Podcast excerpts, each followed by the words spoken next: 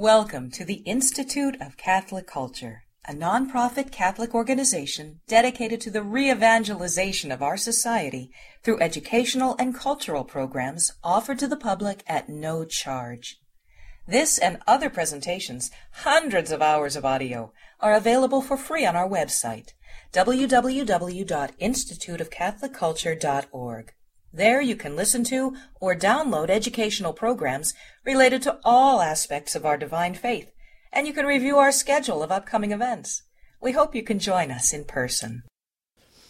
Our professor this evening, Eric Janislawski, is assistant professor of theology at Christendom College, where he teaches courses in sacred scripture, revelation, and Christology. He will defend his doctoral thesis concerning biblical interpretation at the Catholic University of America this fall. Professor Janislawski has earned degrees in philosophy and theology at Yale College and Yale Divinity School in New Haven, Connecticut. He resides with his wife and three children in Front Royal, Virginia, otherwise known as Paradise. And we're delighted to welcome him back to the Institute of Catholic Culture this evening.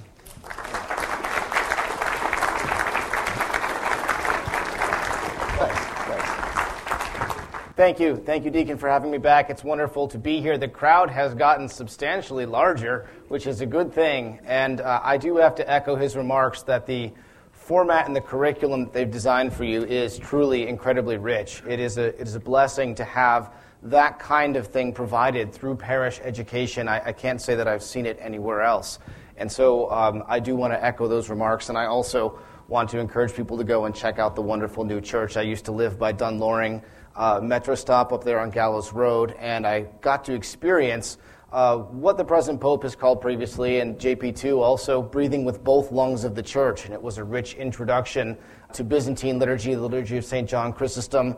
It's a wonderful way to experience the richness of Catholicism if you haven't had a chance to do that already. So my talk tonight is going to be on something which will be, I think, hopefully new to you in many ways and filled with information, but hopefully not too much information that it becomes overwhelming, which is how we came to have the Bible as we possess it today. There are a lot of stages in that journey, but I think while some of it is scholarly information, and I tried to give you that wealth of handouts to compress some of that and to give you the factual information that will undergird this talk, there are also important things to take away from how we got the Bible.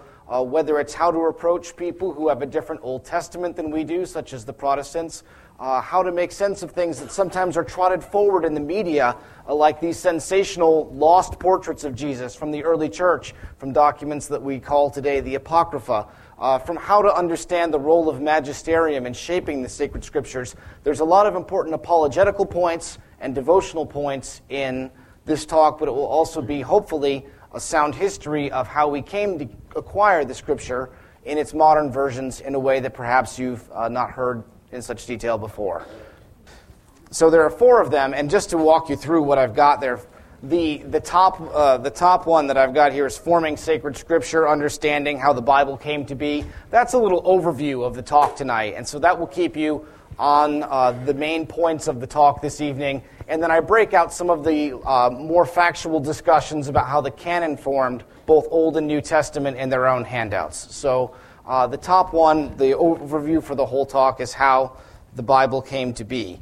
And at the very top there, I make an observation that hopefully is very well known to all of you, that the Bible is one of the most studied documents in human history. Not only is it the most widely published book, but we have more study on the history of this text and how this text came together and how reliable this text is than any other book. I mean, I don't want to get into statistics upon statistics, but if you look at any other book of comparable antiquity, such as like Homer's Iliad or the Aeneid of Virgil, we have many, many times more manuscript witnesses and of tremendous antiquity for the Bible. We could give a whole breakout section on the reliability of the Bible and the accuracy of the Bible. That would be its own half-hour talk tonight. But I don't want to do that. I want to give you a large-scale overview of how the Scripture came together and how we get to things such as the Douay Bible or the RSV Bible or the NAB Bible or the Jerusalem Bible that you read and are devoted to on a daily basis. love for the inspired Word of God has always led people to love not only what the text says, but how the text came together into its present form. There's a remarkable history of its formation, and I think that will be broken down into 3 points tonight that would be sufficient to give us a sense of how the text came to its present form. First big point you can see on the bullet point list, I want to speak about how the various books of the Bible came together into one collection. We're going to call that the canon of Scripture for reasons I'll explain if you're not familiar with this term. So how we got our 46 books of the Old Testament and 27 books of the New Testament into one established collection that today we call simply the Bible. Second point for our discussion this evening is how scholars have worked to obtain the best text possible for every single book in the Bible. So that brings us down to the level of the manuscripts that go into sacred Scripture. And then lastly, how the Bible was translated into the various present-day English translations that you and I enjoy. So 3 basic steps there, and it will start with the books, and then it will get down to the manuscripts, and then once we understand that, we'll get into the present-day translations. Does that make sense? Okay, good. First things first then. I gave a couple of bullet points for you to take away if you want the sassy introduction to the talk and not the dry historical introduction to the talk. My thesis statement for how the canon of Scripture, how the books in the Bible came to be gathered together into the 73-book collection that we possess today goes like this. The teaching authority of the bishops of the church is the only reason why we can now claim to have the books of the Bible that we do. Or as I say to my students at Christendom, there's no divinely inspired book of the Bible called Table of Contents. Would be nice, but there isn't.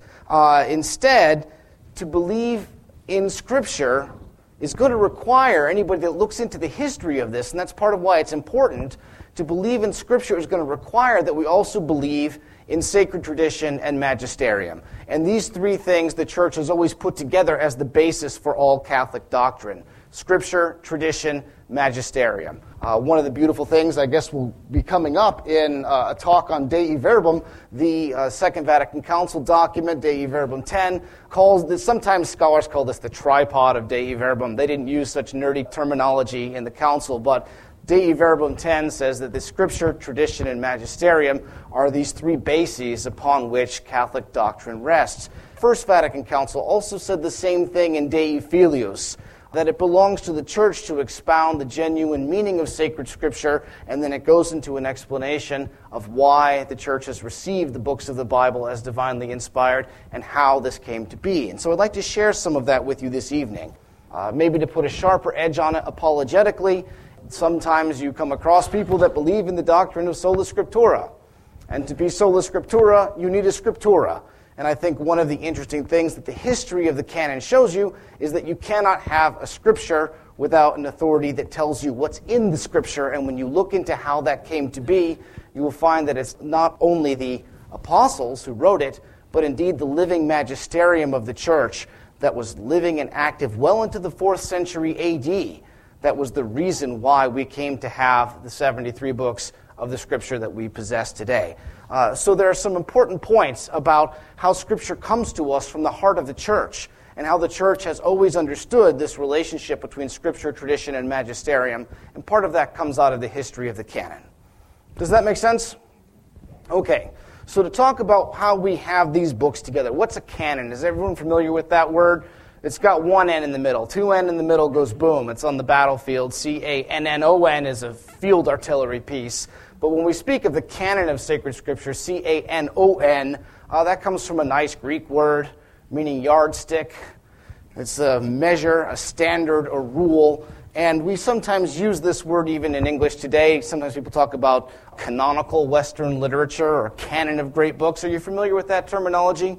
And the idea is that this is a rule, this is a measure that gives us our complete set of proper books. So if you've read all the books of canonical Western literature, it means that you've read all the books that literature professors agree is essential reading in the Western literary tradition. Does that make sense? So to this sense of canon, in its ecclesiastical sense, it's a standard or a yardstick. Because if you know that God has spoken and that word has divinely inspired written form, your first question might be, well, do I have all of it? And so that list that tells you whether you have all of it, that table of contents, is what we call a canon.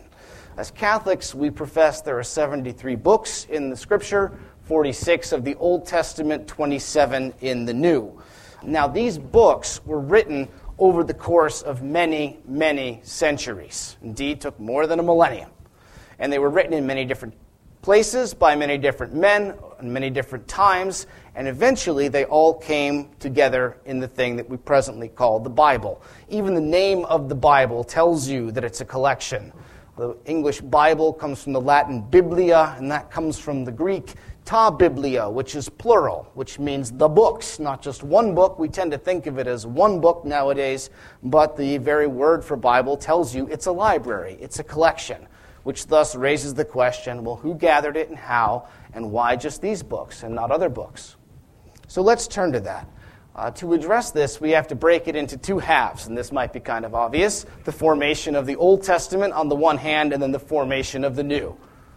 And so to start with the first, why don't we turn for a moment to the formation of the Old Testament. And there, if you want my outline for some of the next set of remarks, this important moments in the history of the Alexandrian canon is what we're going to be looking at for the next few minutes. So if you're concerned about names or dates or the particular details of what I'm going to say, part of the reason why I made a few handouts is so you wouldn't have to be anxious about scribbling down all kinds of things, because lots of facts here, but also that allows you to free up your mind and absorb the big picture if you were concerned about capturing all the details. I tried to put a lot of those down on paper for you.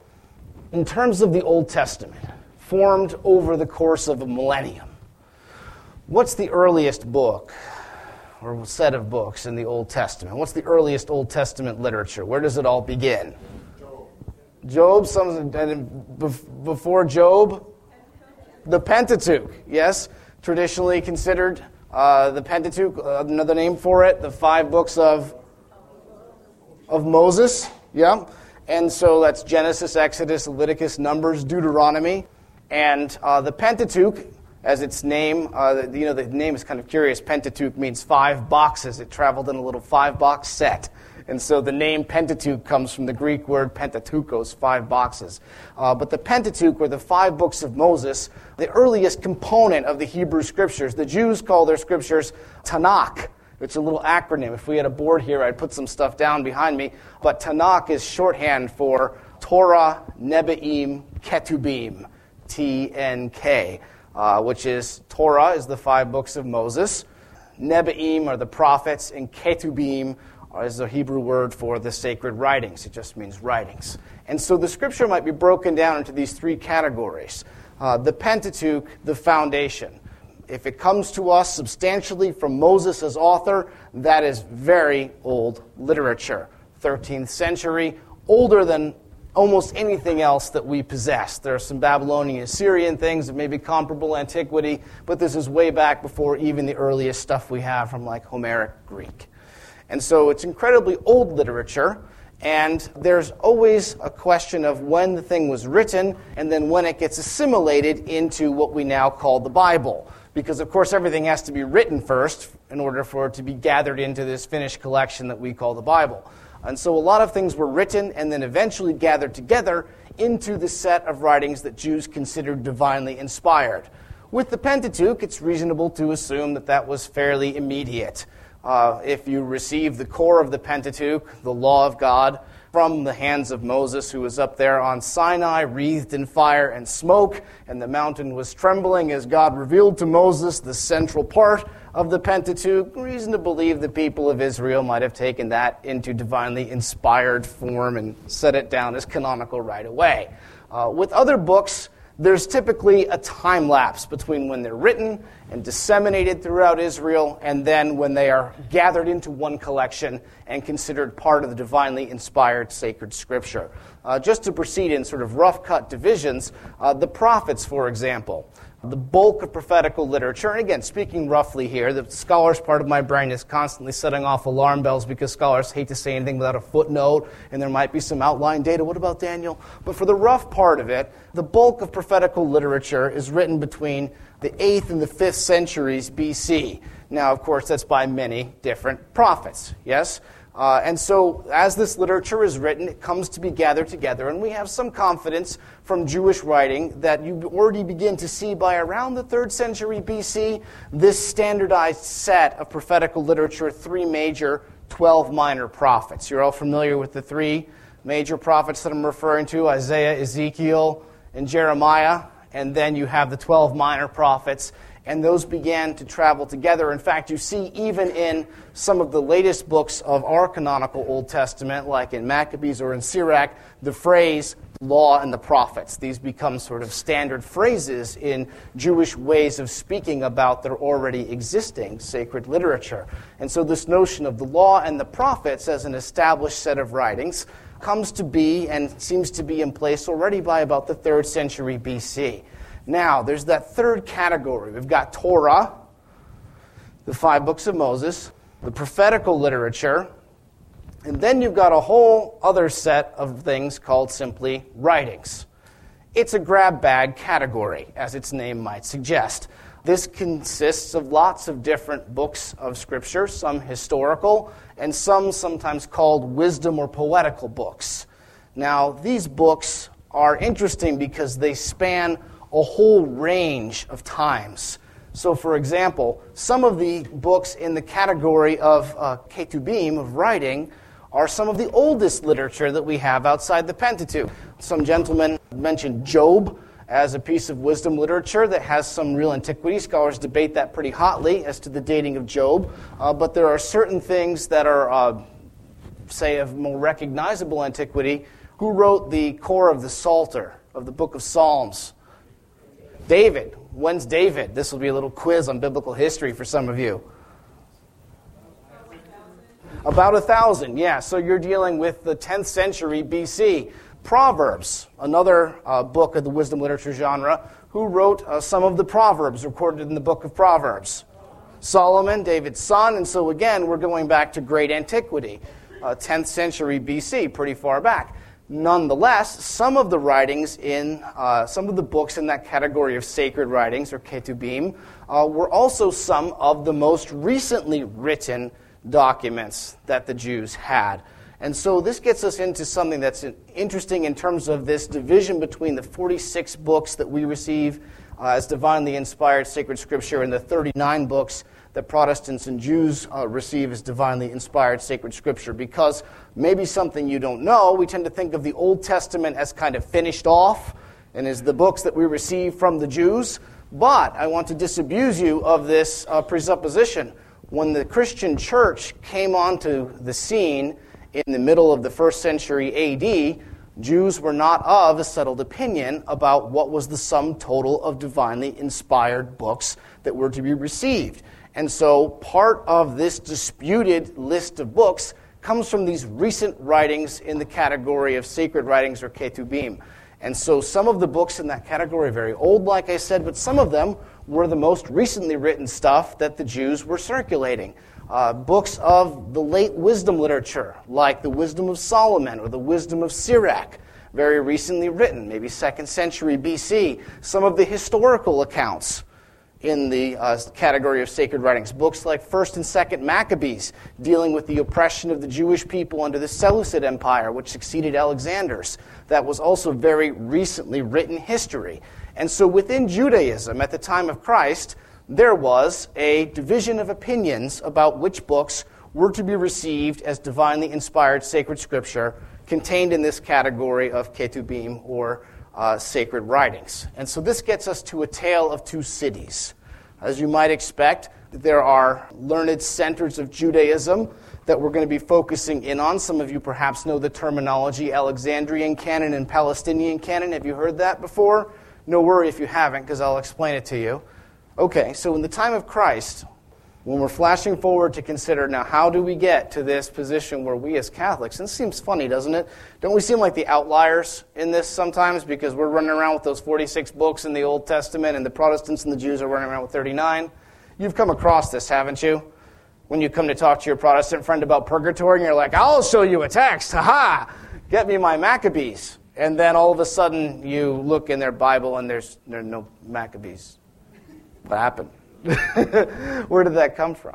What this comes from is ultimately the discrepancy or the dispute about what was considered canonical literature coming up to the time of Christ and how the different groups involved, the Christians on the one hand and Jews on the other, eventually made their decision about what was to be considered the canonical literature of the Old Testament. So this involves a story of two regions. On the one hand, Jerusalem, which, as you might expect, being the capital of the Jewish nation, was a learned center of Judaism, yes, up till its destruction at 70 AD in the Roman Jewish War. Jerusalem was the center of scholarship, and it had, of course, many people studying there, and they had many academies, and there was a whole learned populace of Jews centered in and around Jerusalem. And then the other city in our tale of two cities is that of Alexandria. Now, maybe you don't know Alexandria as well. The city, of course, still exists today. It's in present-day Egypt, near the Mediterranean. It's situated comfortably near the Nile Delta, and it was a large, international, commercially bustling, very well-known city. In fact, maybe some of you know it because it has one of the wonders of the ancient world there, yes, which is the library. Yeah, there's also another one there, too. Some people say the lighthouse first, but yeah, the library is the focus of our concern presently. And so the Jews in the region of Palestine, in and around Jerusalem, tended to have a more conservative opinion about what books were to be received as divinely inspired sacred scripture.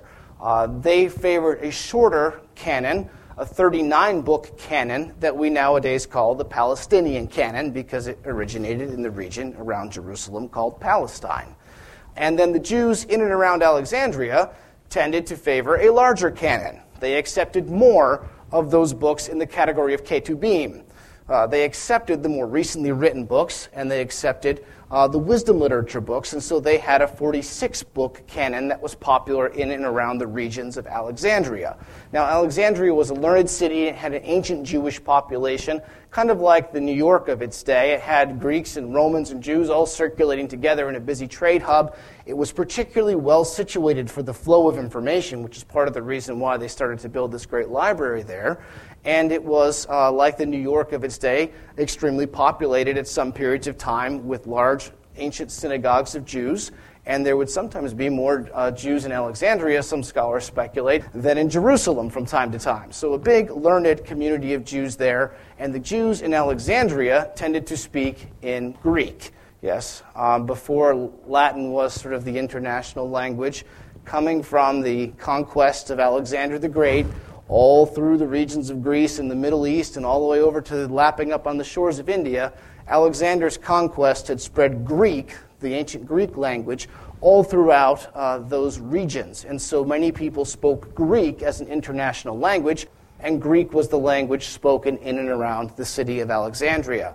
Now, Alexandria was also a hub of philosophy, and there's lots of fascinating things that we could study about its history, but the Jews there were more open to some of these disputed books that the Palestinians were typically not so open to, and it settled basically down to two reasons, as best we can tell.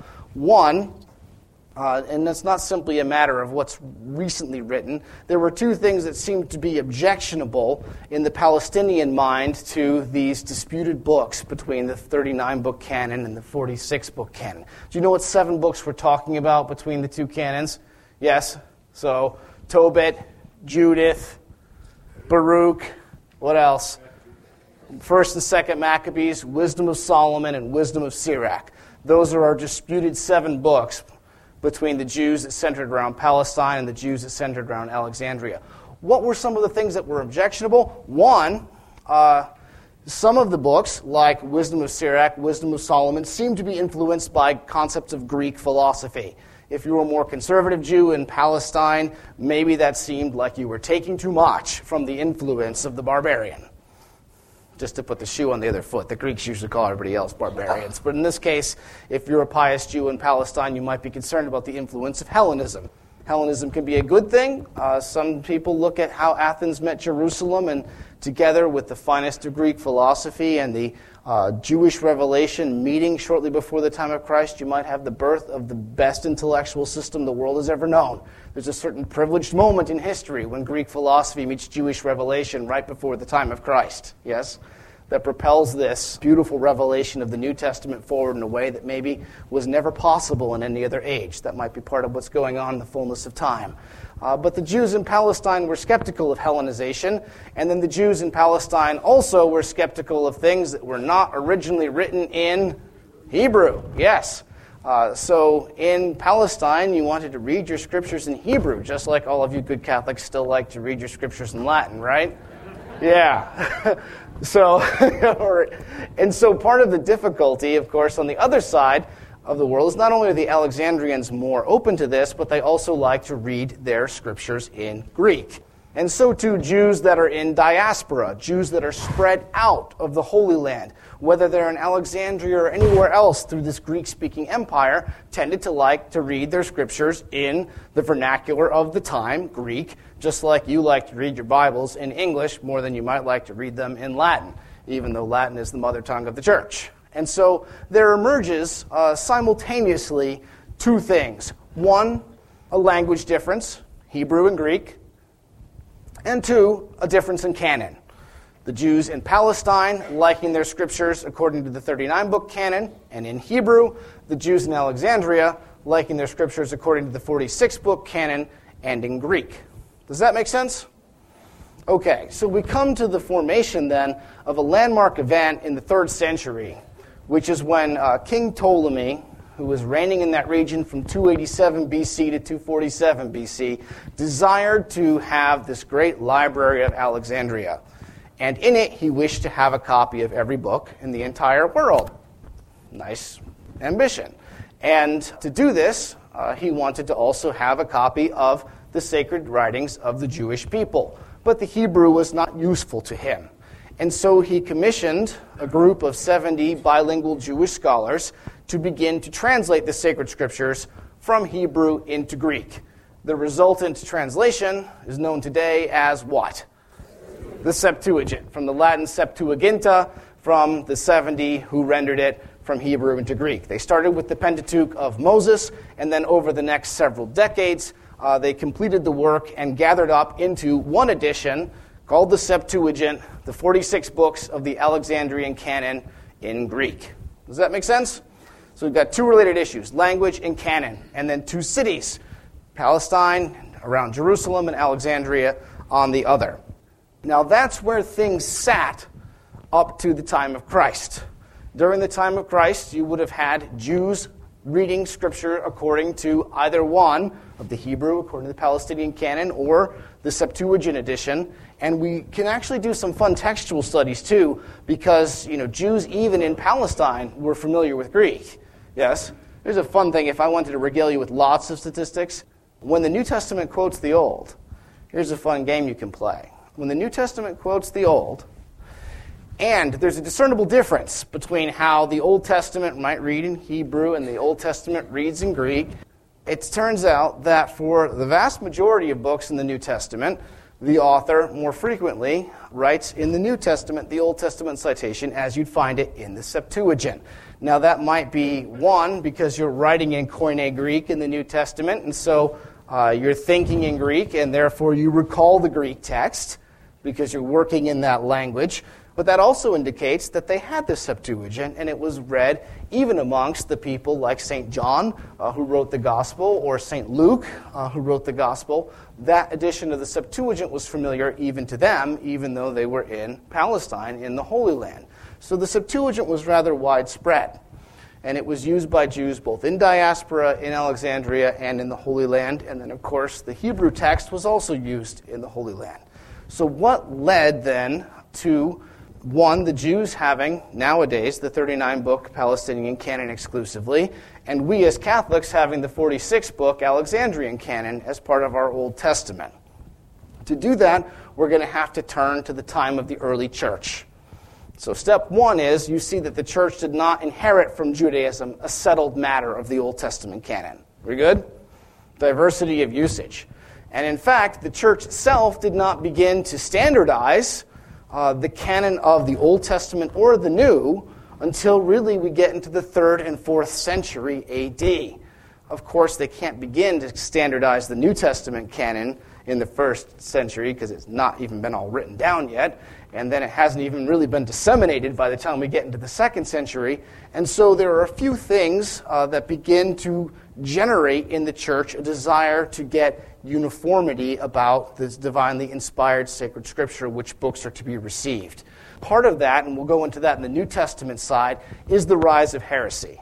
Part of it is a natural desire to, of course, know that one possesses the full total of divinely inspired sacred scriptures. And so when we see in the early church the desire to get uniformity amongst Christians about what canon is to be received, there will be several important steps in that process. So it doesn't begin really until we get into the 3rd and 4th century AD, and when it does begin, we see these singular moments all concerning episcopal magisterium. On the back side of the handout that says important moments in the history of the Alexandrian canon, you'll see some early councils of the church. Now, I called them synods, and if you're Greek-speaking, you know there's really no difference. In theology, also, technically, there's really no difference between a council and a synod. But to make the important point that these are not ecumenical councils of the church, I've called them synods on the handout. So these are what we call local councils. Nonetheless, significant teaching moments. So several important moments that begins to standardize the usage of the Alexandrian canon throughout the church. Now, already we said that even the apostles might have possessed the Septuagint, and the Septuagint was widespread throughout Jews in the region of Palestine and even the regions outside of Palestine. But when we get to the church wanting to have officially promulgated uniformity, we have a few important moments. One, the Synod of Rome, 382. Pope St. Damasus I, desiring to make a statement about the canon, since the Council of Nicaea and Constantinople did not address this. We've had two ecumenical councils already, but Nicaea and Constantinople did not address, as a matter of their promulgating basic doctrines about Trinity and Christology, the issue of the divinely inspired Word of God, sacred scriptures canon. So because the ecumenical councils didn't take it up, and there will be no ecumenical council of the earliest church that takes it up, the Synod of Rome decided to issue a statement about that.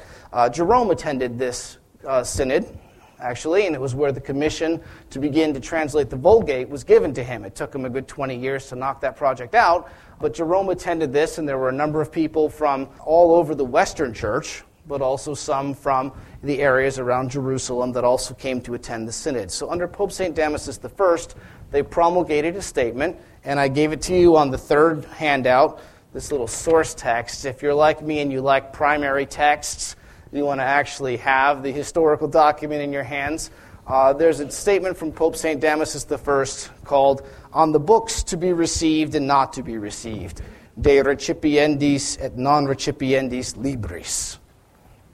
And you can see in that statement of Pope St. Damasus I, expressing the mind of the Synod of Rome, the affirmation of the 46 books of the Alexandrian canon as the full number of books that are to be received as divinely inspired sacred scripture.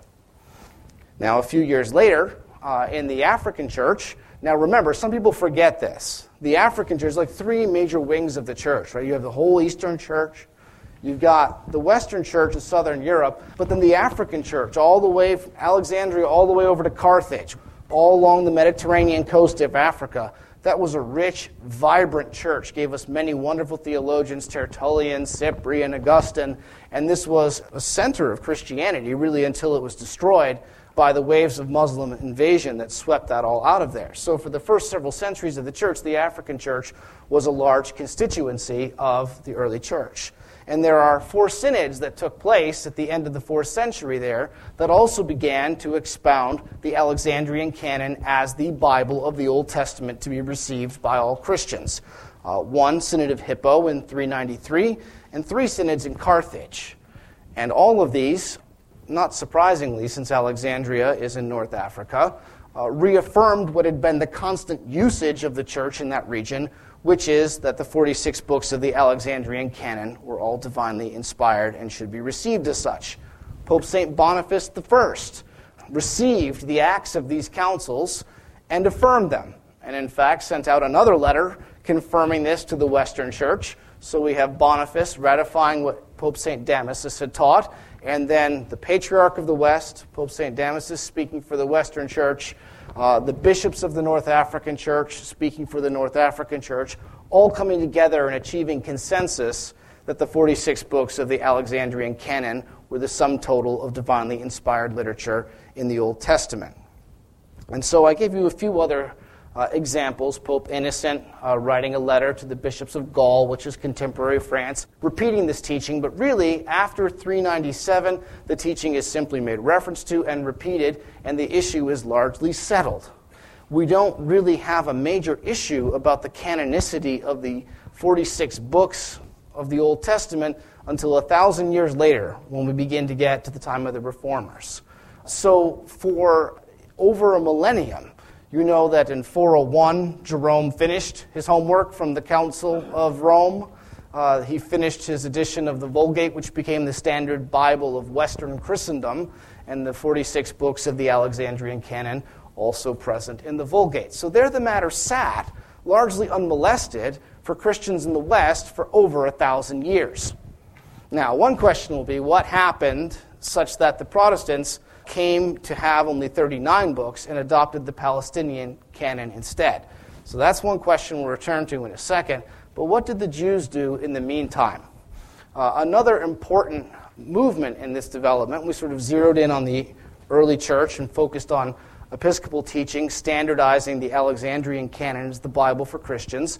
If we zero in now on the Jewish side of the history and look at what Jews were doing from the time of Christ forward, we see a watershed event around 90 AD. And this is a Jewish rabbinical council that took place at a place called Jamnia in classical language. It's called Yavne today. It's a coastal town outside of Jerusalem, and this happened in 90 AD.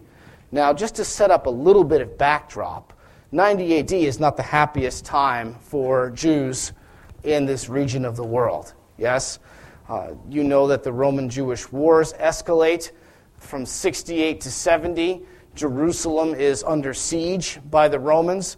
This ultimately culminates with the destruction of the city of Jerusalem, including the sacking of the temple, the destruction of the second temple, not one stone left upon another, the political, economic, religious hub of Judaism is smashed. And you don't just do that to a people and walk away from it.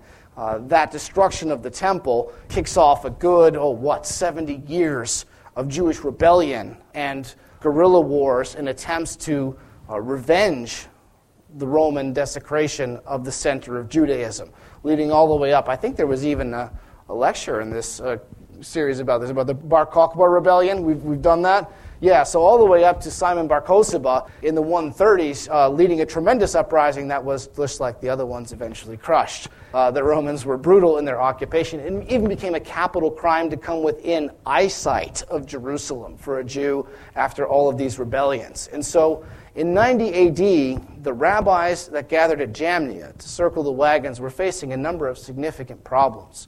One was the Roman Jewish War and the wholesale destruction of hundreds of thousands of Jews. Two was the loss of the temple, which was the sacrificial center of Judaism, and not to mention the destruction of Jerusalem, which was the center of Jewish learning. Four, there was also the theological issue of what to do with the emerging sect of Jews that were now known as Christians. And so it's at Jamnia that we see a decision on the part of the rabbis gathered there to standardize for Judaism the issue of what books of the Old Testament are to be received as divinely inspired. And it's at Jamnia that the previous plurality, Jews being free to choose from the 46 or 39 book canon, really begins to go away. A number of definitive statements issued that only the Bible in Hebrew, according to the 39 book canon in Palestine, should be the Bible read and used by Jews. Does that make sense?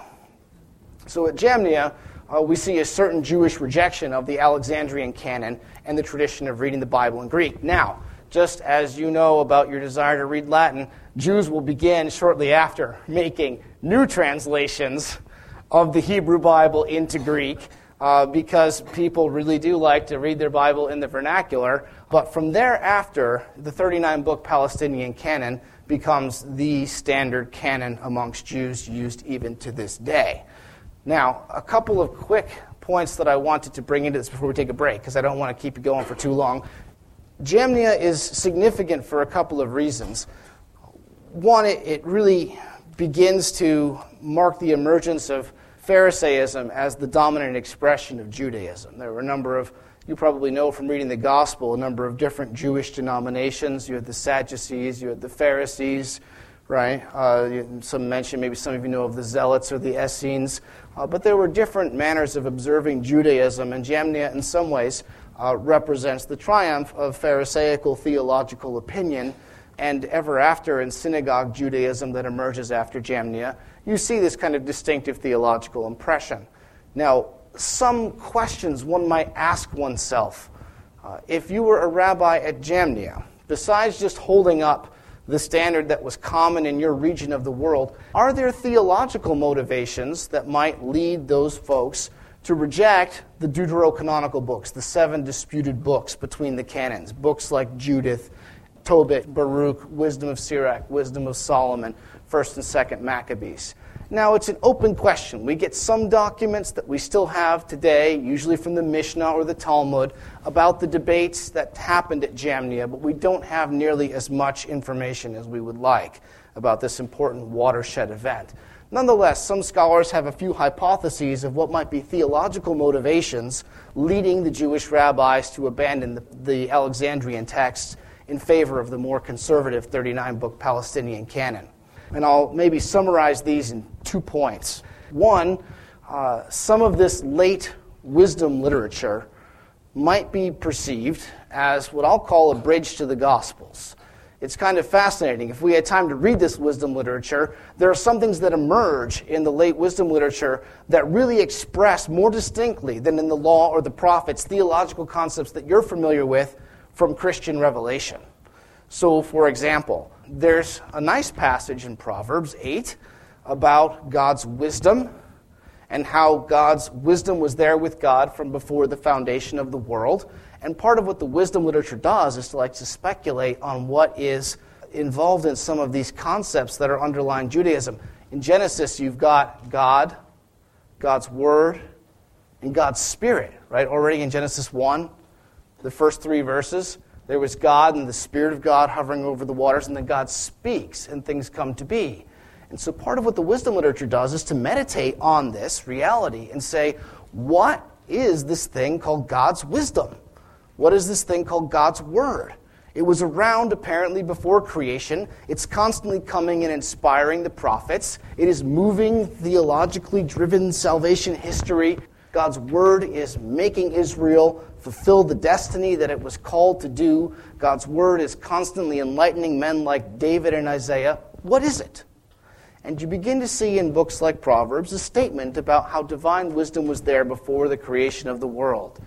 But you don't get nearly so much as you would find in, say, a book like the Wisdom of Solomon, where if you look at Wisdom of Solomon 7:22, you begin to get this beautiful statement about divine wisdom that makes it, if we're going to jump the gun a little bit, like an eternal other in God. You might call it, maybe in light of much later Christian terminology, a second person in God. Now, person's not a biblical term, but take a look at Wisdom of Solomon 7:22. For wisdom, the fashioner of all things, taught me. For in her there is a spirit that is intelligent, holy, unique, manifold, subtle, mobile, clear, unpolluted, distinct, invulnerable, loving the good, keen, irresistible, beneficent, humane, steadfast, sure, free from anxiety. So these are all qualities of the undisturbable unity of God. And then maybe some more qualities you're more familiar with. All-powerful, overseeing all-knowing, right? Governing the whole universe. Penetrating through all spirits that are intelligent and pure and subtle. For wisdom is more mobile than any motion. Because of her pureness, she pervades and penetrates all things. For she is a breath of the power of God and a pure emanation of the glory of the Almighty. Therefore, nothing defiled gains entrance into her. for she is a reflection of the eternal light, a spotless mirror of the working of God and an image of his goodness. Though she is but one, she can do all things. And while remaining in herself, she renews all things. And in every generation, she passes into holy souls and makes them friends of God and prophets. So you get this image of divine wisdom, all-knowing, all-powerful, present everywhere, a spotless reflection of God, a pure image. These are powerful statements, that you have God and the wisdom of God, and one looks just like the other, identical in all ways. All the divine attributes you might attribute to the one God, you also attribute to his wisdom. Polytheism, not a chance. Not in the nation of Israel, right? But nonetheless, a provocative statement that God's wisdom might somehow be together with God, one with God, not exactly the same as God, and through it all things were made. When you see these statements, they are close, are they not, to the first chapter of John's Gospel, where in the beginning was the Word, and the Word was with God, and the Word was God, and through it everything was made? If you are an Alexandrian, and this is part of your Hebrew scriptures, when you hear Christian revelation about the Father and the Son and the Spirit, this might be a lot more plausible to you than if you did not have the late wisdom literature. A similar point might be made if you were looking at the Jewish revelation of the states of the afterlife. The Pentateuch says precious little. Some provocative things. Enoch is taken up straight into heaven. Where'd he go? What's he doing? We know Elijah is taken up in the fiery chariot, right? And that's told to us in Kings.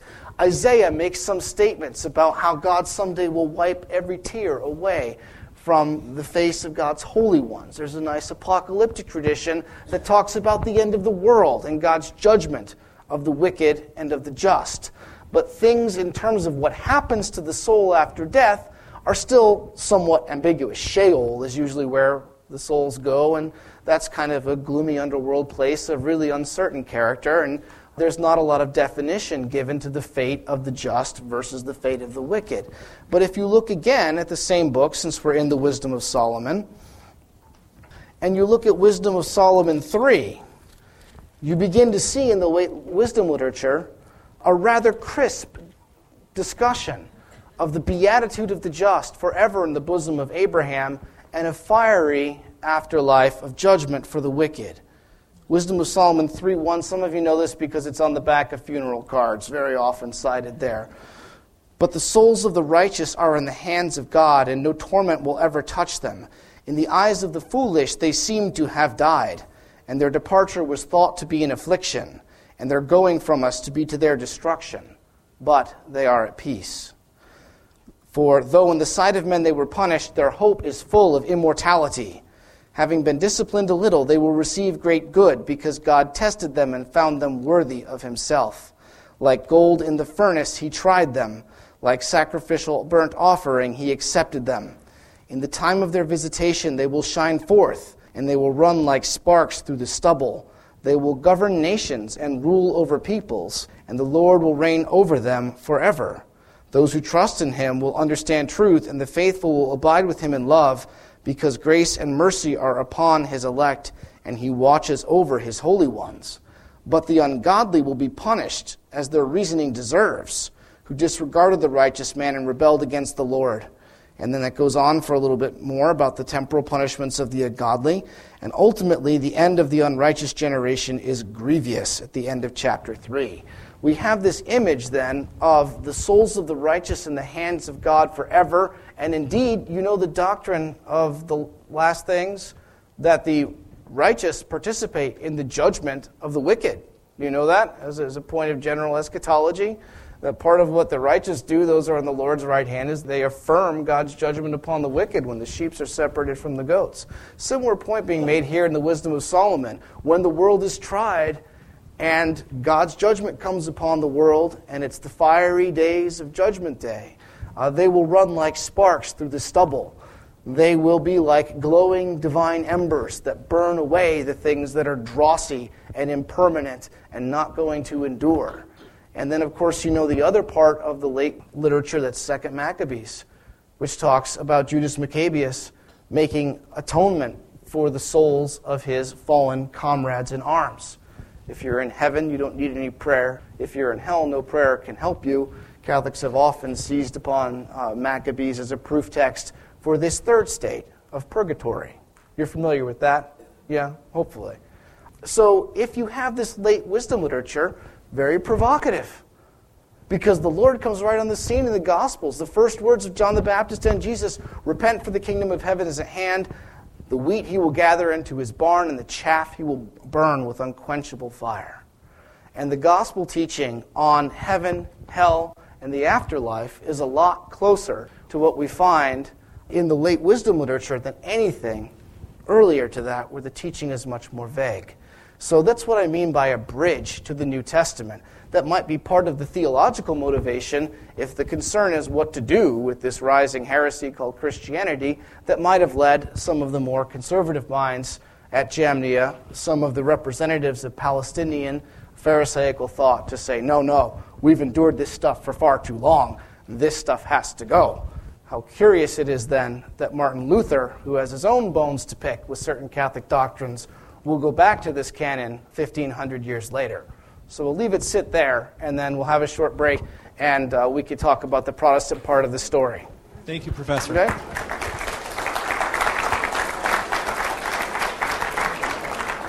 Just give me 1 second. If some of you had a hard time finding wisdom, we are going to spend the next year together studying Scripture. So if it felt like you were getting up, it was a little rusty, it's okay. We're going to start stretching those bones and exercising together. That's why we're together next Thursday for Dei Verbum. Bring your Bibles. And then we're going to do a 6-part series on salvation history together. So, okay, stand up and stretch and get some wine for yourselves or a cup of coffee. We got a lot of ground to cover. We got to talk about the Protestant Revolution. We got to talk about the Bible that you have in your hand and where it came from, and the King James and the Douay Reams and the Ignatius Revised Standard Version, and the New American, and the St. Joseph, and we got a lot of ground to cover. We're doing it all right now in the next 45 minutes. We're going from Martin Luther to here. Professor Janoslawski, sorry to put you in the same sentence as Martin Luther. That's okay. The arch heretic. That's okay. We're way over time, so we're going to get started right now. He's going to go fast. Okay. Welcome back. We'll go speedily. Go ahead. Yeah, someone reminded me, second point that might have been a concern to the people that were theologically motivated at Jamnia would be responding to Hellenism.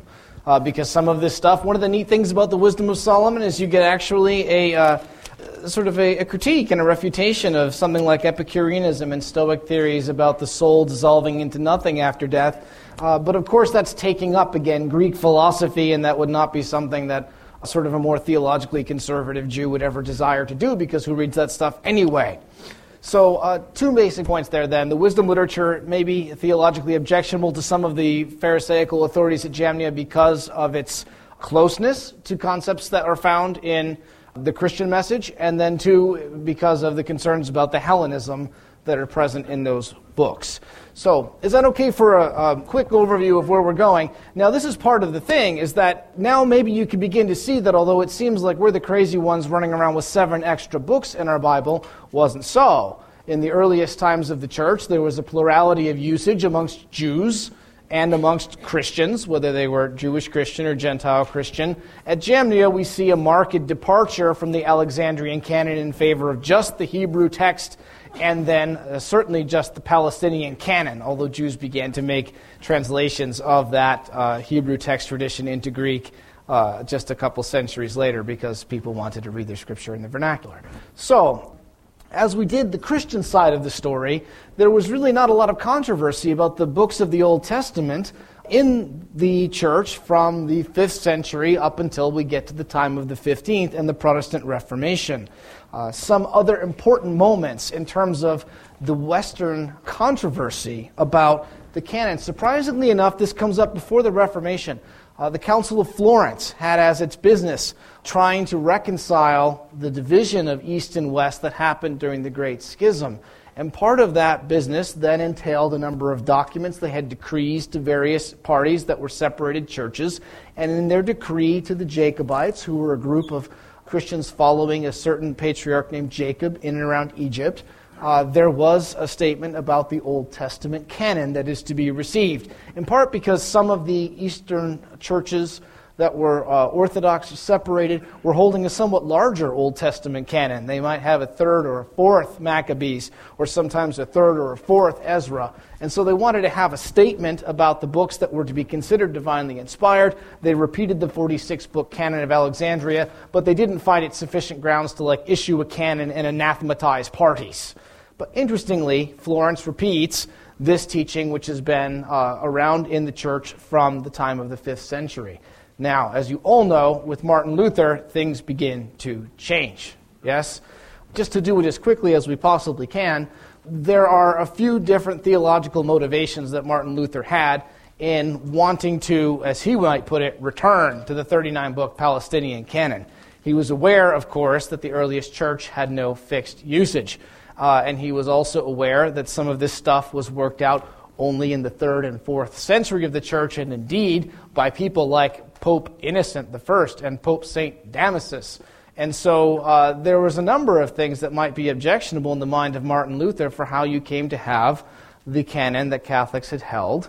And there was a second layer of problem, is that the Vulgate, as the Bible of medieval Christendom, was not only widely distributed, but also typically came to you in a nice crisp package larded with Catholic footnotes all about it. So there's a number of issues that are jarring to Martin Luther. One might be the theology of some of the books of the Old Testament. You know that Martin Luther was not a fan of books that contained statements that he did not like. So the famous statement that everybody knows is, since the Epistle of St. James contains the statement that faith without works is dead, he called it an epistle of straw and thought it contained rather paltry doctrine. Some lesser well-known quotes about the book of Revelation, he said a revelation should reveal something. He found it too enigmatic and did not therefore understand its place in the New Testament canon.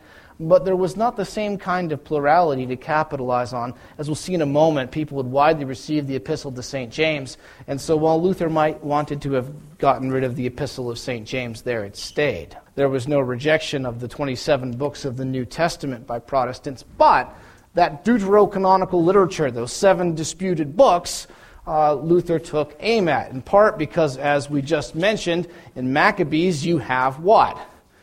You have a statement about purgatory, and that flies in the face of his understanding of justification by faith alone, and he also did not like the notion of people interceding ultimately on behalf of the spiritual progress of other people, and then there's a whole issue of different stations of the just. Luther didn't like the idea of people having higher and lower positions in heaven, and so Maccabees theologically objectionable to Luther, and therefore he decided that it would be best for Christians to return to the practice of the so-called early church and embrace the 39-book canon that was used by the Jews, because, hey, it's the Jewish canon, and isn't that original, and isn't this the literature of the Jewish people? And he was aware that even in the 2nd, 3rd, 4th century of the church, there were individual fathers that expressed their preference for the Palestinian canon. Interestingly enough, he loved to cite Jerome. Jerome, you know, was writing in Bethlehem and was deeply embedded in the Hebrew literature of the time. And when Jerome was asked his opinion at the Synod of Rome,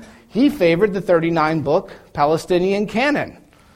But when the Synod asked him to produce the Vulgate, and the Synod had decided that the 46 books of the Alexandrian canon were to be the books received by Christians, did Jerome protest and say, "No, Mr. Pope, I'm sorry, I have to follow my own earnest theological conviction, it's only the 39? No, you cannot find in Jerome a proto-Luther. Jerome produced an edition of the Vulgate with the 46 books of the Alexandrian canon because the Synod of Rome had decided that that was what it wanted to have as the books for the Western Church. And so Luther tried to capitalize on early church dispute and say, well, if we're going to go back to the observance of the early church and free ourselves from popery, we should have the 39-book Palestinian canon of the Jews that conveniently sweeps certain theological proof texts under the rug. The other interesting thing that ties back to The Hellenism bit is, of course, Martin Luther thought that philosophy was ultimately the stinking puddle of men's traditions and nothing but a perversion because human reason is so deeply fallen that it cannot on its own do anything constructive in the pursuit of God. And so when you see some of this wisdom literature trying to incorporate Hellenistic thought, this was precisely the kind of thing Luther was trying to purge from theology. He would have it that theology was about revelation alone and the incorporation of Plato and Aristotle, Aristotelian concepts, things that had come from Greek thought and became the mainstay of scholastic thought. All of that Luther would like to have gotten rid of from theology. And so another reason, perhaps, why these books struck him as onerous, and therefore he led a number of reformers to abandon the previous millennium of usage of the 46 books of the Alexandrian canon in favor of a return to the supposedly original 39 books of the Palestinian canon. But of course, as you know, you cannot make that kind of claim to originality. It's demonstrable, if anyone does historical research, as I've been trying to sketch for you tonight, that the Christian church had widely used this even before the conciliar definitions of the 4th century, and it was certainly nothing that was widely used by Christians all throughout Christendom, either before or after, when the 46 books of the Alexandrian canon were the Bible of medieval Christendom. So for 1,000 years, no controversy, and before that, wide embrace of the Septuagint. So you cannot actually claim to be historically original by going back to the 39-book canon. It is simply not historically true that this was the Bible of the earliest church because it was most Jewish. Does that make sense?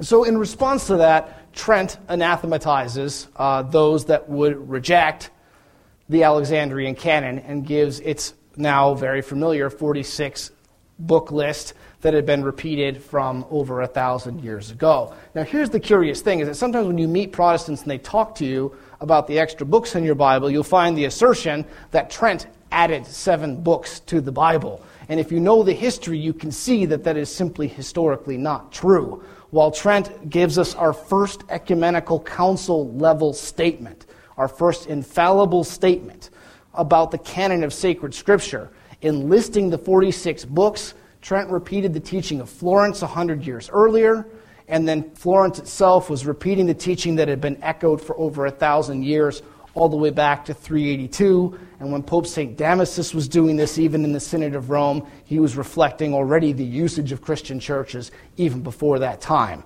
So it's manifestly untrue that the Catholic Church added 7 books to sacred scripture during the time of the Reformation. And it's manifestly untrue that Trent is doing something novel by asserting that these books belong to the Old Testament. The other thing that is, of course, interesting when you deal with Protestants is that when you want to be sola scriptura, to return to my original point, you have to have a scriptura. And to have a scriptura, you have to have some table of contents.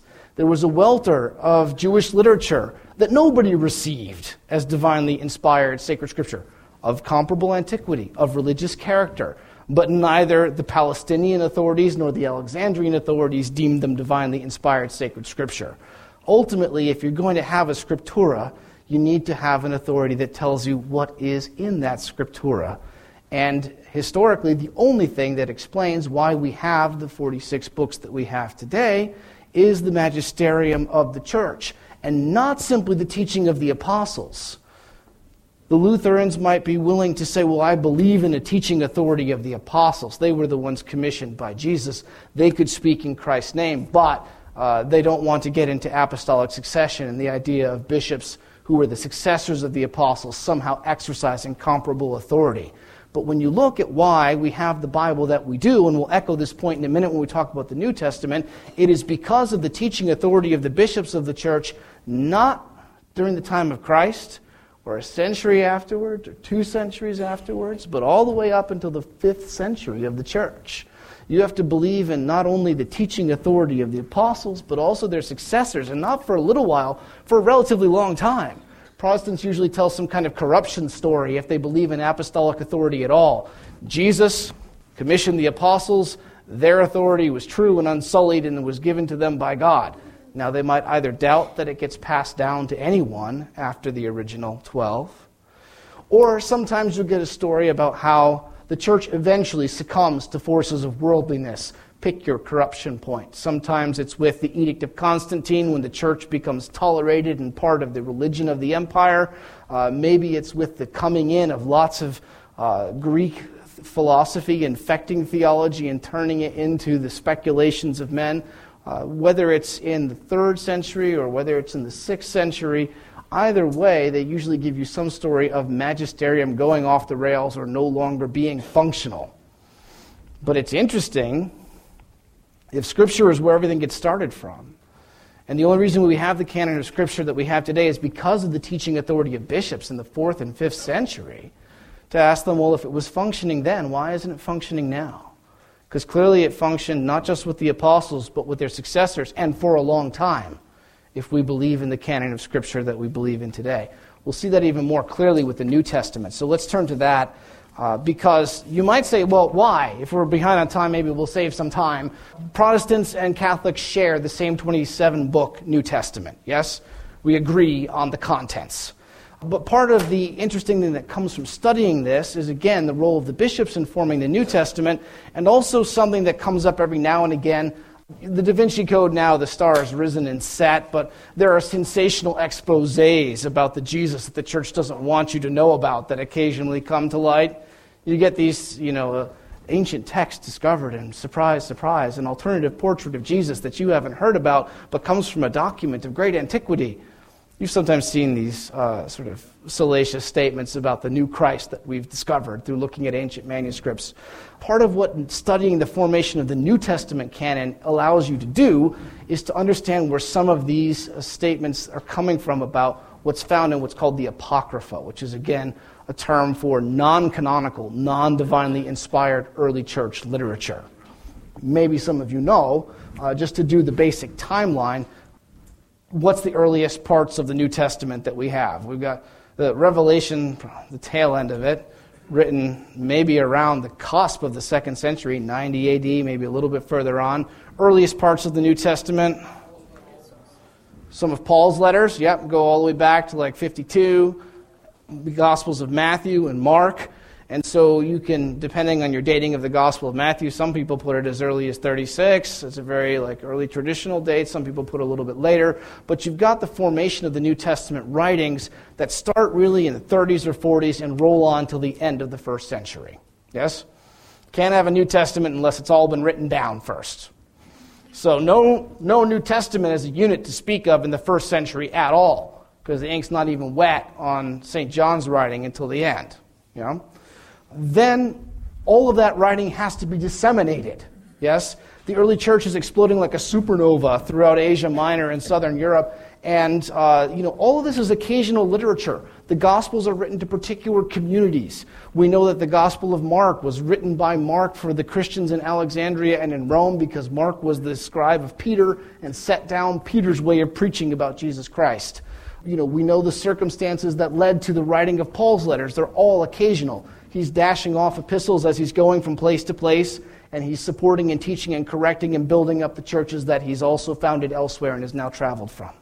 Yes, Paul's letters are all, it's just his mail, divinely inspired mail. There's probably a dozen other, 30, 40, 50, 100, who knows, tons of Pauline mail, but only some of it's divinely inspired sacred Scripture. In fact, we know Paul wrote other letters that are not divinely inspired. You know that? He mentions them. He talks about an epistle to the Laodiceans, because he says to the Colossians, hey, after you're done reading this, send it over to Laodicea and have them read it, and you read the thing I wrote to Laodiceans. Switch. 1 Corinthians talks about an earlier letter, and there might have been yet another letter between the canonical 1st and 2nd Corinthians. Let's call it a 1.5 Corinthians. And then it's very probable that, so Paul even refers to other letters that he wrote, and then, of course, some of the apostles were quite literate men. They might have written all kinds of things, yes? So there's the production of all the canonical works of the New Testament that we recognize today, together with other writings of the apostles, and then other writings of Christians from the 1st and 2nd century. And so one of the things that's important not to forget is that the New Testament emerged out of a welter of early Christian writing about Jesus and about Christianity. One of the things, just because I didn't want to bury you alive in in handouts is I had this little two-page list, which was a subset of all the known early Christian writings from like the 2nd and 3rd century. By the time we get into the 2nd and 3rd century, there were well over a dozen accounts called Gospels, a couple dozen epistles. Apocalypses were a booming cottage industry.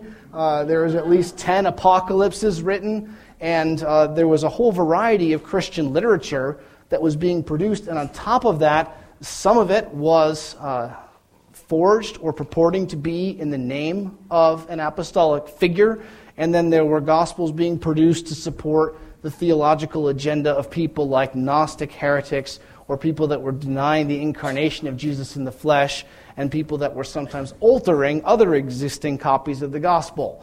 Early church sects like the Ebionites, who tended to deny the divinity of Christ and say that he was the human son of Joseph and Mary and was simply the most enlightened expositor of the law of Moses, took Matthew's gospel, hacked off the front, hacked off the Passion account, and said, this is why he's king in Israel, because he interprets the law of Moses according to its spirit in a way that no other scribe or Pharisee had done. And thus was born something that some people call the Gospel to the Hebrews. So there's all of the 27 books of the New Testament, but they are a minority in terms of early Christian writing.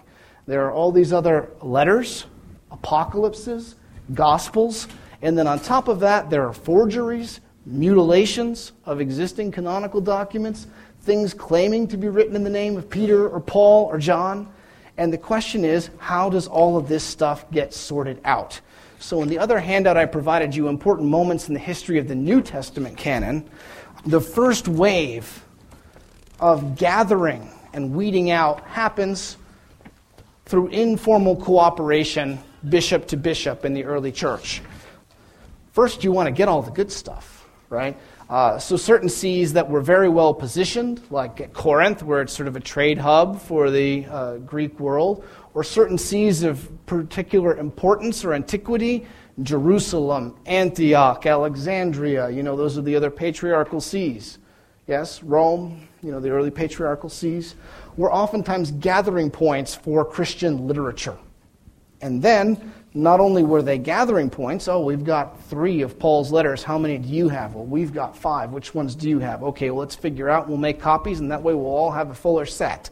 Not only were they gathering up as preciously as they could do, because remember, all this was hand-copied, right? I hope this doesn't need repeating, is that there was no Kinko's, no Staples, no automatic download. The ancients would have dropped dead at the rapidity with which we can copy texts. All this had to be hand-copied, right? So you want a copy of Paul's letters, first kill an animal or get some papyrus, because you're going to write it on leather or you're going to write it on paper.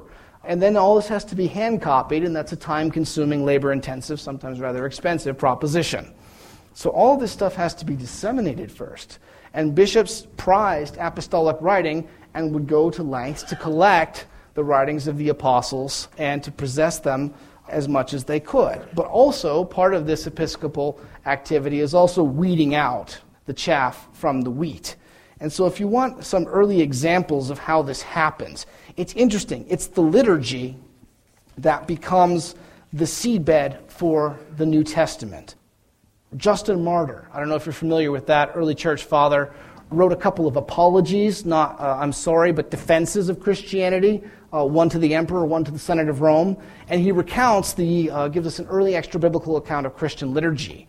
And in part of his description of early Christian liturgy, he says what goes on. And in the Liturgy of the Word, he says, first they read basically from the Old Testament, and then from the Law and the Prophets, and then they read from what he calls the Memoirs of the Apostles. He says, on Sunday, the Memoirs of the Apostles and the writings of the prophets would be read as long as time permits. And when the reader is finished, the man presiding urges and invites us in a sermon to imitate the noble things described therein. That's First Apology 66. So already in the Sunday liturgy, we see the desire to read the writings of the apostles and how, together with what was already going on in synagogue liturgy, which was reading of the Torah, followed up by a reading from the prophets. And so part of what's going on there is now there emerges this question, what is suitable to be read at Mass? And that is basically code for what is divinely inspired. Why? Because you're reading it along with the law and the prophets. You're reading it along with the divinely inspired texts of the Old Testament. And so some of the earliest texts we have about bishops sorting out the wheat from the chaff come to us in the form of bishops asking other bishops what they believe is suitable to be read at Mass. It's amazing what you can dig out of the ground. An Italian archaeologist named Muratori dug up what is now called the Muratorian fragment, dates to about 170 AD, and it's an example of this. It's the Bishop of Rome writing to another bishop about what books he receives, that is to say, permits, and what books he possesses, and what books are outrightly garbage. So there's a threefold sort in this letter. It's called a canonical list. When bishops couldn't exchange texts, they exchanged letters expressing their opinions about texts. Here's all the texts I know of. These we read at Mass. These are interesting, noteworthy, laudable, perhaps useful, but are not read at Mass. And then these are outright garbage. Please give them to the circular file before your flock gets corroded by them. Does that make sense? Sort of a basic threefold sorting strategy. One bishop writing to another saying, here's all the apostolic stuff that we've got and that we read equals divinely inspired. Here's the other stuff that's laudable, but we're not using it in the sacred liturgy because we don't consider it of that rank. And then here are things that are positively noxious. Please protect the faithful. Don't even copy them or circulate them. They're bad. You can read the Muratorian fragment. It's online. And it goes through and reviews all of the books that the bishop knows about and his opinions about each one. And so the first rudimentary notion that we have of a canon emerges from this informal episcopal cooperation. Bishop writing to bishop, sharing copies of the writings of the apostles, and also opining about other literature they know about, whether it's good or bad. Does that make sense? Now, that kind of informal cooperation is nice for the first couple of centuries of Christianity, but when things begin to get difficult, an explosion of Christian literature, together with the rise of major heresies, people doubting the divinity of Christ, the humanity of Christ, people asserting the Trinity is three gods, or people denying that the Son and the Spirit are really separate persons, the three persons in the one God, and collapsing it into a unipersonal God. Major struggles of basics of Christian doctrine happening in the 3rd and 4th century, the kind of things that occasioned the Council of Nicaea and the Council of Constantinople. Together with this comes a desire for Christians to get on one page about what is to be considered the canon of the New Testament. These things always go hand in hand, right? Theological controversy and the desire to know what's the authoritative written word of God. Yes, canon emerges together with the basic orthodoxy about Trinity and Christology, because if you have some goofy gospel, then somebody's going to use that as a proof text for their goofy theological position. Does that make sense? So they want to weed out the spurious texts and the heretical texts that are being used to support some of these early heresies. So when people desire to get some sense of what is the practice of the church, we see two important figures start to study this before we get any conciliar activity. Origen of Alexandria is one of them, quite likely the foremost scripture scholar of his day. He was a priest of the Diocese of Alexandria. He's working in the early 3rd century. And he harnessed the enormous power that he had as someone in Alexandria, hub of literacy for the known world, to gather as much information he could about every piece of extant early Christian writing, where it came from, whether it was authentic, and most importantly, his ecclesiastical connections to figure out the mind of the episcopacy about this particular book. So he began to survey bishops and to see what they thought about particular books that he knew about. And he divided the opinion of bishops into three categories. So for a given book, it was either a book that was received by everybody, that was received by only some, i.e. disputed, some liked it, some didn't, for use at Mass, or rejected by everyone as not divinely inspired, not suitable for use at Mass. Does that make sense? Basic threefold sort. Received by all, disputed, received by no one. And if you take a look at the important moments of the New Testament canon handout I provide for you, you can see the results of Origen's work. In the category of received by all, the Gospels of Matthew, Mark, Luke, and John, Acts of the Apostles, 13 out of the 14 Pauline letters, 1 Peter, 1 John, and the Apocalypse of St. John, also called the Book of Revelation. And then, in the disputed category, received by some, we have the rest of the canonical New Testament down to where it's shaded into gray. So, Epistle of Paul to the Hebrews, that's your 14th Pauline letter, 2 Peter, 2nd and 3rd John, James, and Jude. So if you stopped right there, you'd have the entirety of the 27 books of the New Testament. But also in that disputed category, Epistle of Barnabas, a work of the early church called the Didache, or the Teaching of the 12 Apostles, like your earliest catechism. It's a summary of apostolic teaching. The Shepherd of Hermas, an early Christian moral work. And then a Gospel to the Hebrews, which, as we said a moment ago, was probably an altered copy of Matthew's Gospel in use by some. And so you can see there already in the early 3rd century, the mind of the episcopacy zeroing in on the sum total of the New Testament. Never is there affirmed by all bishops a book that is not part of the New Testament. So in that received by all category is only canonical books. And then the rest of them are in that received by some, together with some other works of laudable character. We're reading in my early church fathers class, we read the Didache and the Pastor of Hermas. It's got some wonderful moral counsels that are still as useful today as they were 1,800 years ago. And so some of this work is laudable and of good character, but is not divinely inspired sacred scripture. Now Eusebius, working about a century later, decides to make the sieve a little bit tighter and does the same kind of thing, surveys the mind of the episcopacy about the books that it receives as divinely inspired in the New Testament. And the results of his study you can see on the back. He made the sieve a little bit tighter by dividing books into those received by all, those received by most, and those received by few. No need to revisit the dud category of received by no one. And if you look at this survey of Eusebius, of the bishops of the world at the time he was able to communicate with, we see Matthew, Mark, Luke, and John, the four Gospels, the Acts of the Apostles, all 14 Pauline letters, 1 Peter, 1 John, the Apocalypse of John. Then in the second category, received by most, the rest of the New Testament. James, Jude, 2 Peter, 2nd and 3rd John. And only. So in the first two categories, the New Testament and nothing but the New Testament. Then the hangers-on, received by a few bishops, Barnabas, Didache, Shepherd of Hermas, etc. And so you can see there already by the beginning of the 4th century the consensus of the episcopacy. If they had a council at that moment and called up everybody on the phone and said, what do you think about what should be the New Testament, and they had a vote, it would be only those canonical books of the New Testament that we have today. Does that make sense? Yes. So these are the antecedents on the New Testament side of what happens then at the Synod of Rome and the Synods of Carthage and the things that we mentioned in connection with the formation of the Old Testament.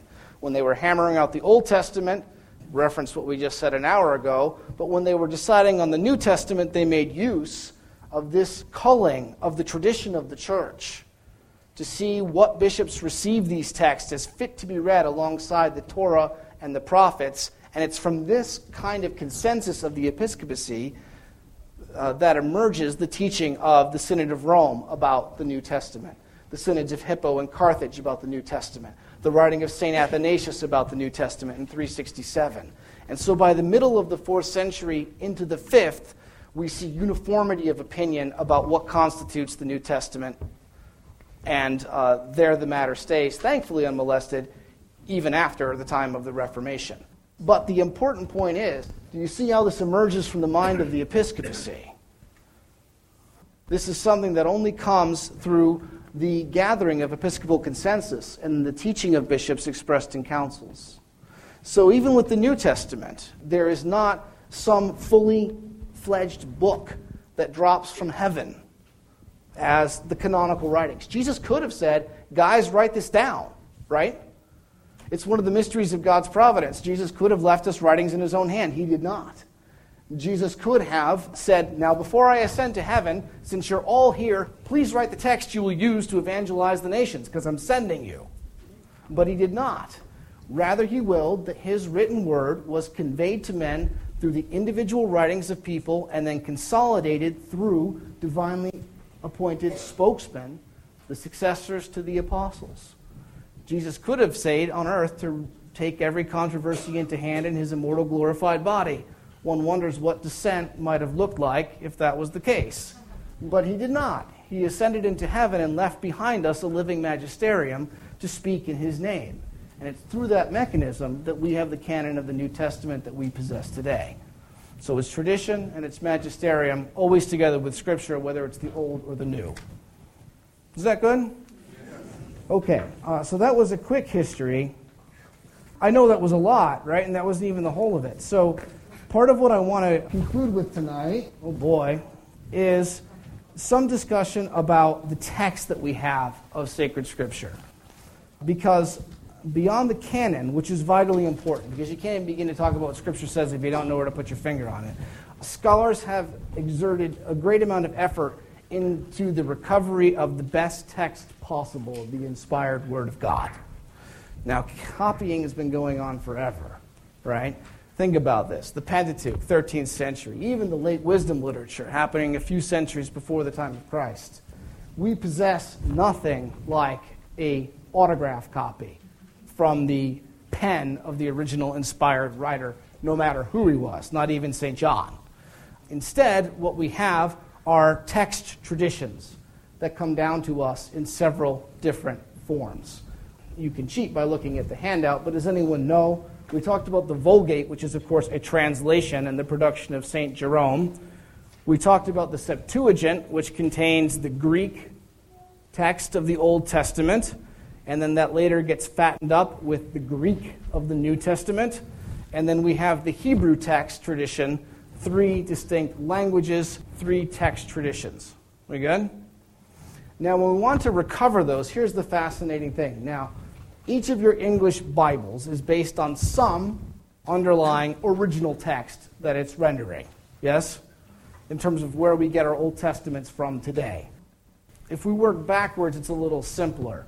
Those of you that read the Douay Rem, does anyone read the Douay Bible here? Yeah, so where is that from? Do you know what does the Douay use as its base text? Straight from the Vulgate, right. So there we have an English translation directly from the Vulgate. What about something like the RSV or the NAB or the Jerusalem Bible, the Revised Standard Version, the New American Bible, or the Jerusalem Bible? Does anyone know where those things come from? Hebrew, Greek, something in there, right? So here's the question. We have two basic trains of thought we have to sort of follow out here. One is scholars constantly working to get us the best, most ancient texts of Scripture possible. And then a second issue, which is when we have disparity between, say, what the Septuagint reads and what the Hebrew Masoretic text tradition reads, which one's right? And it's those two issues that are driving what underlies the differences in English translation in your Bibles today. So here's something fascinating. When we look at our oldest physical copies of the Vulgate, okay, Jerome produced it in 401. What's, in terms of stuff we have and we can look at today, what's our oldest copy of the Vulgate? I gave you the cheat sheet on the back of, if we go back to the original structure, my outline for the whole talk. We've got complete Vulgates way, way back. What's our earliest, exemplar of the Vulgate text tradition? Anyone find it there? See it on the back? I've even lost my own handout here. There you go. So you've got, if you look on the bottom, where it says Manuscript Authorities for a Present Day Bible, point 2 and the forming of sacred Scripture, the Vulgate of St. Jerome. See it there, 401? We have physical copies produced in the 500s. That's 100 years, a little bit more, 150 years after the time it was written. That's astoundingly close in terms of biblical manuscript textual preservation. We've got other copies that are 7th, 8th century, tons from the 8th, 9th, and 10th century. So while the Vulgate is a translation, two things in its favor. One, it's a very well-preserved text. We have physical exemplars that are very close to when the original was made. Two, Jerome was a trilingual scholar in the time when all of those languages were fresh and spoken and had access to manuscripts that we do not have access to anymore. So while you have on the one side, the Vulgate is a translation, and so when you read the Douay, you're reading a translation of a translation. And if the Septuagint's translating the Hebrew, you're reading a translation of a translation of a translation. On the other hand, it's an incredibly well-preserved text, and it was performed by a scholar who had the competency of the ancient world in his favor and the esteem of a number of scholars of his day, and a resource that we don't have anymore, which is all those texts circulating in the Holy Land during his day that are now lost to us. So that's one thing, that's the Vulgate. Septuagint, in terms of physical evidence for the Septuagint. What's our earliest complete copies of the Septuagint? We've had some incredible finds over the past 200 years. There are three basic manuscripts. One of them is available online, called Codex Sinaiticus, so-called because it was discovered at the monastery of St. Catherine's at the base of Mount Sinai. Ancient manuscript, but ancient how old? Yeah, so written somewhere between 325 and 360 AD, 4th century AD. That is still 600-700 years after the production of the original Septuagint. That's a half a millennium for copying and recopying and passing down. We've got another late 4th century, early 5th century text. We've got Codex Vaticanus, and then Alexandrinus, Vaticanus, and Sinaiticus, 4th, early 5th century. They're complete. You can view Sinaiticus online. It's beautiful. If you can read Greek, you can read it right off the page. So some of this stuff is incredibly well preserved, but we're dealing with a 600-year gap between the original text and what we have today in physical evidence. Third major text family, the Masoretic text. This is the Hebrew as preserved by Hebrew scribes in and around Palestine. A scribe is called a Masorete, and so it's called the Masoretic text. We have a wonderful Hebrew text tradition. We have the oldest complete Hebrew Bible from when? 1008 AD. You'd think it would be a lot older, wouldn't you? So 11th century AD, rendering a textual tradition that goes back from before the Septuagint. That's our earliest complete Hebrew Old Testament. So it becomes interesting when you ask yourself the question, as a biblical scholar, what base text do I use for my translation? Do I use the Vulgate? Very well preserved, but a translation of a translation, but by St. Jerome. Do I use the Septuagint? Pretty well preserved, but not nearly as well preserved as the Vulgate, but it at least has this common origin and was disseminated widely and was the Bible used by the early Christian churches. Or do I use the Hebrew text tradition? The original, after all, because all that Old Testament stuff was written in Hebrew, except for a few books. I could go there, but do I have the original Hebrew text? When you look at the manuscript evidence for that Hebrew text, a rather big gap in time. Now, there are earlier papyruses and fragmentary evidences for the Old Testament in Hebrew, but when you look at the oldest complete text, a rather substantial amount of time has passed. So part of what biblical committees do today when they make a new edition of the Bible is ask themselves first, what's my base text? And when they don't agree, which one do I go with? Does that make sense? And then the other issue that comes up in committees is, of course, the issue of translation. Because some people think, and this is the beauty of knowing a foreign language, and I know that it's not the common American thing to do, but if you've ever played around with a foreign language, it is difficult to render things word for word from one source language to a target language in another language.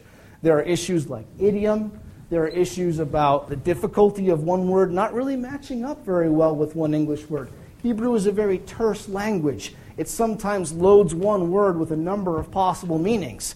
And so when you try to discern the best way to render this in English, you have to make judgment calls. And so there are really a few factors going on. When you open up your NAB and set it next to your RSV, and you set that next to your Douay, which is my poor man's way of figuring out whether your text in the Bible is difficult. Whenever my students can't read any of the biblical languages, just open up several editions, lay them out together, and if they seem to be really different, that might be a sign you have a textual problem. But when you look at the different editions of the scripture and you see that they diverge in terms of their contents, part of the reason might be translators' judgment call. Another part of the reason might be a different base text, and that provokes the question of which one is more authoritative. And in part, there's a theological consideration to be made there. So if you look at your RSV Catholic edition, what it's going to do, it's going to take into consideration the Septuagint textual tradition and the Masoretic textual tradition and weigh them, and also keep Jerome around on the margins, at least a little bit more in the Catholic edition than in the RSV non-Catholic edition. And so what they're trying to do there is to balance the best reading of a text. I'll give you one fun example because I know we're short on time. The fourth suffering servant prophecy in Isaiah. You know that beautiful prediction of Christ's passion 700 years before it happens, Isaiah 53. I'm going to cheat, Sabatino. I'm going to use my tabs. There's a wonderful verse, 52:15. So this is the beginning of the prophecy. Behold, my servant shall prosper, he shall be exalted and lifted up, and he shall be very high. As many were astonished at him, his appearance was so marred beyond human semblance, and his form beyond that of the sons of men. So shall he startle many nations. Kings shall shut their mouths because of him, ... Now, little footnote in your RSV, mine says the meaning of the Hebrew word is uncertain. If you look at the RSV, it says startle. If you look at the NAB, it says astound. If you look at a Douay, it says sprinkle. What? So shall he sprinkle many nations. And the Vulgate says, iste asperget gentes multas. Aspersion, sprinkling. And you wonder what's going on there. When you look at the Hebrew underlying thing, the word, I think it's naza, has this original base sense of to spurt out. And when you're startled, sometimes you spurt out. Yes? It can have this sense of the kind of explosion of surprise. And when you're talking about the suffering servant being marred beyond all human semblance, and when you see him, people are going to say, whoa, you might naturally sort of take the connotation of startle and run with it. But Jerome, trilingual, into the theology of the Old Testament, chose sprinkle. And if you go and look at how this Hebrew word is used in the Pentateuch, it is always used in the manner of the sprinkling of blood or of water in a ritual offering. And so all of a sudden, that textual choice seems to make sense. It's always used in terms of the sprinkling of blood or lustral water, because what's the suffering servant going to do? Tells you in the rest of the prophecy, by his death and by his bearing our transgressions, he will make many to be accounted righteous. And the text introduces, he'll be lifted up, just like a ritual offering. And so through all of his suffering unto death, he will sprinkle many nations. I think Jerome there got it right and captured that dead on in the Vulgate reading, although it might seem to you initially as a little bit strange. So sometimes there's good reason for consulting the Vulgate as a theological insight into the meaning of the text. Jerome was aware of these live issues of how the Hebrew might be rendered well or poorly. Sometimes there's an important thing captured to us in the Septuagint that is lost, perhaps, in the Vulgate. And so you can dust off and deepen your Vulgate reading by getting back in contact with the original languages. But there's no like magic bullet, one-size-fits-all, perfect translation in my mind. That's why it's been the call of the Vatican for the past 150 years for Catholic scholars to reinvest themselves in the original languages and to participate in the recovery of the most ancient copies of the text, and to do the difficult business of comparing manuscript after manuscript. So maybe that's a good place to leave off. I didn't get to talk about the Dead Sea Scrolls, which would be fascinating. I just went and saw them 2 weeks ago. But I think our tradition here is to do some questions and things of that nature. So is that a decent place to stop?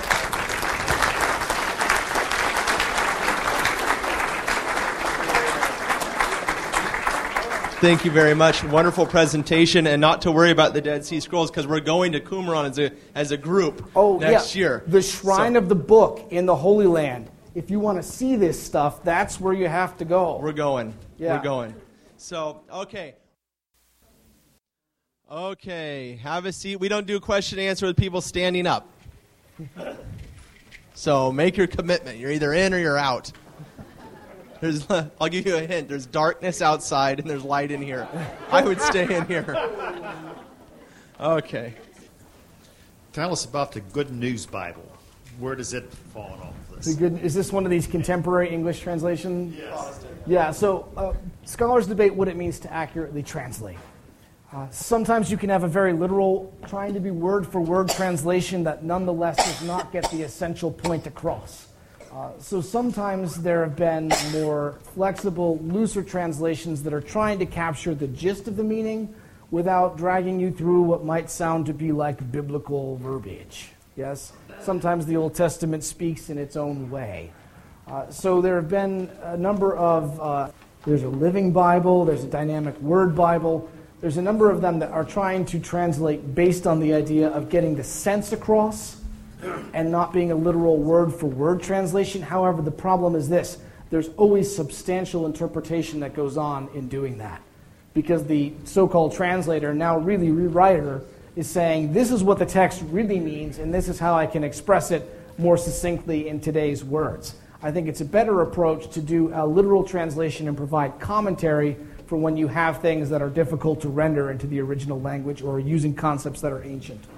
So it can be a dangerous game. Good evening. I have chapter 7, verse 23 of wisdom, the nature of wisdom, okay? She is a spirit that is intelligent, holy, and it goes on. It's very beautiful. Is this the Holy Spirit, the third person of the Blessed Trinity? Yeah, so the wisdom of God, and especially in that text, it says she's a breath of the power of God, and breath and spirit, pneuma in Greek, are the same word. The early church had to sort out a couple of issues. God the Father, and then we have in the Old Testament God's Word, God's wisdom, and God's Spirit. Those are three other terms. There's only two persons of the Trinity.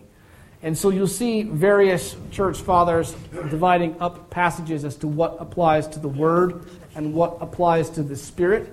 And I think you would find people on either side of that because it says breath, the power of God, though some wisdom stuff is typically lined up with the Word, the second person of the Trinity. So I think you could read it either way, although you will find fathers reading this as the Word and not the Spirit. It says is a breath of the power of God, so perhaps it applies to the Spirit. Thank you. What a beautiful presentation tonight. Incredible.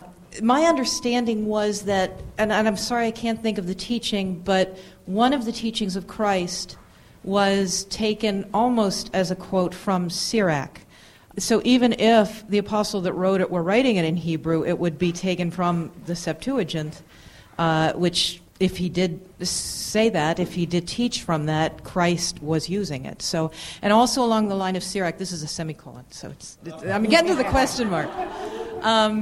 Also, in my understanding also is that Luther, one of his reasons that he gave for taking out some of the Deuterocanonicals like Sirach was that there wasn't evidence that it was ancient enough, but then whenever they found a near complete manuscript in Qumran, it blew it out of the water because it showed it to be ancient. And something like Sirach 24, which is one of the most beautiful pieces of the entire Bible that gives the kerygma in one single chapter, the mission of Christ, the pre-incarnate Christ given to you, which would be a great reason that the Pharisaical tradition would not want that included also. Yeah. So Sirach, had a question mark, Susie? We can do it in reverse order. Sirach 24, another great wisdom text. This is precisely the kind of like anticipations of the Trinity and the late wisdom literature thing that I'm talking about. With respect to what the New Testament indicates about the canon of the Old, we have a couple of different issues. One, the New Testament quotes texts that are Old Testament texts of canonical status, and it also quotes texts that nobody thinks are in the canon. So, for example, Jude quotes an Apocalypse of Enoch. There are some other Jewish writings that are in neither the 39 nor the 46 book canon that are quoted in the New Testament. So while the new quoting the old is interesting, one cannot use it as a litmus test for what's canonical. In fact, Paul even quotes pagan poets, right, in his Areopagus speech. However, the thing that I did find compelling was when you do look at where it's discernible, what edition they are using, it seems that I think everything except for certain Catholic epistles and the Book of Revelation, if it quotes Old Testament, tends to favor the rendering as it's found in the Septuagint. Some people discard that simply because it's Greek to Greek. And just as even in the English-speaking tradition, you might be a Catholic, but when you quote the psalm, you go, "The Lord is my shepherd, I shall not want. He leadeth me through verdant pastures," and you just spit out the KJV because it's so prevalent in our English-speaking idiom. Some people will take that as not sufficient evidence for really the status of the Septuagint in the mind of the New Testament authors. Because again, it's if you're writing in Greek, you're going to quote it in Greek, and if you're quoting it in Greek, you're going to quote the Septuagint. But it proves that they knew it, and it also is, I think, still nonetheless worth asking if they were somehow purists and wanted to capture the Masoretic text and use that as a theologically authoritative basis. They were smart enough to render it into Greek in a way that wouldn't be the exact same way as the Septuagint says. And so I think it's compelling that a majority of the New Testament books tend to cite the Old Testament as it follows in the Septuagint translation where a difference is discernible. They could have dropped it into a fresh translation if they didn't like the Septuagint.